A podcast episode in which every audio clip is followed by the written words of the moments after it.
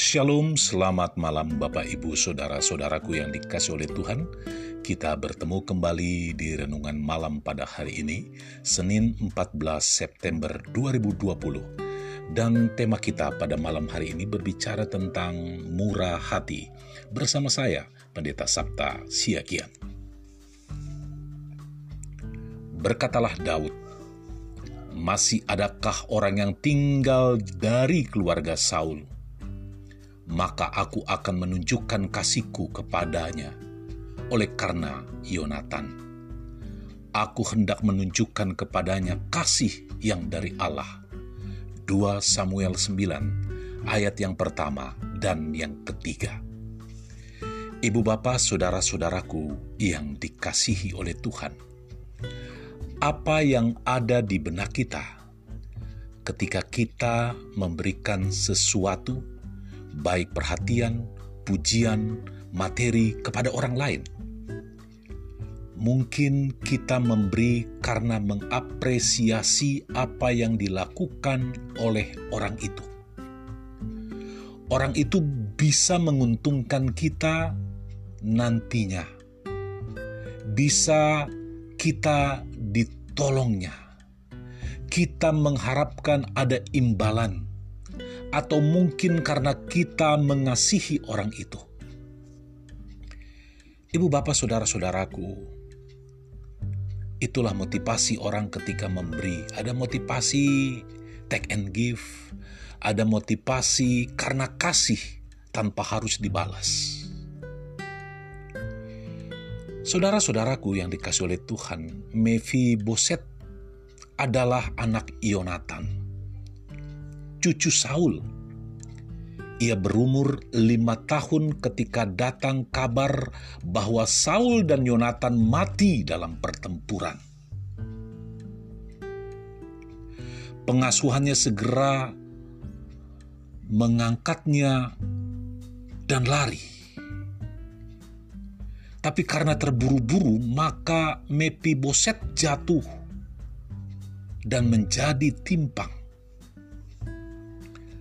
Biasanya para raja berusaha menghapus semua keturunan dari rivalnya untuk menghindari perebutan kekuasaan kelak.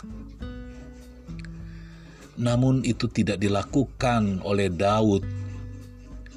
Ia menunjukkan kasihnya kepada Mephiboset.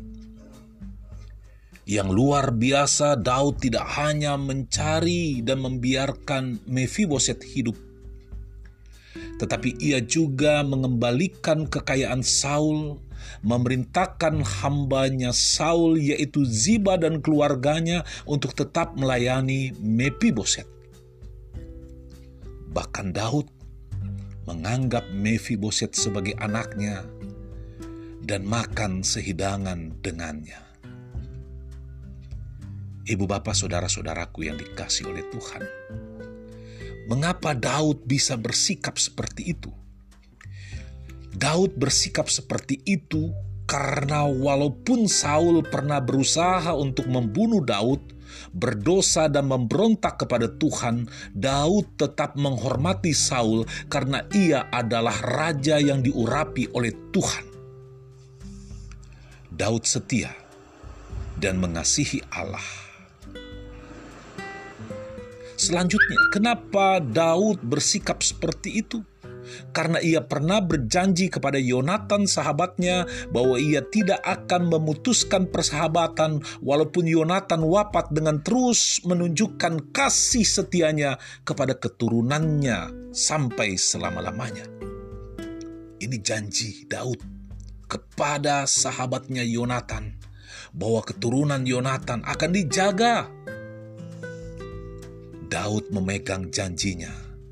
Perlakuan Daud kepada Mephiboset, anak Yonatan, menunjukkan karakter Daud sebagai seorang pemimpin yang menunjukkan kasih kepada orang yang kelihatan, yang bagi orang tidak berguna dan tidak menguntungkan. Daud melakukan itu karena ia telah mengalami kasih Allah dalam hidupnya ibu bapak saudara-saudaraku yang dikasih oleh Tuhan.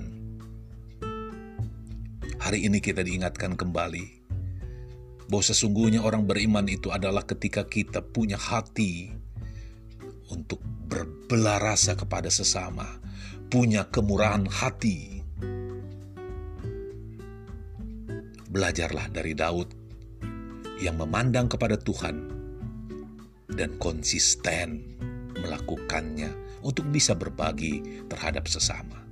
Selamat malam, selamat beristirahat. Shalom.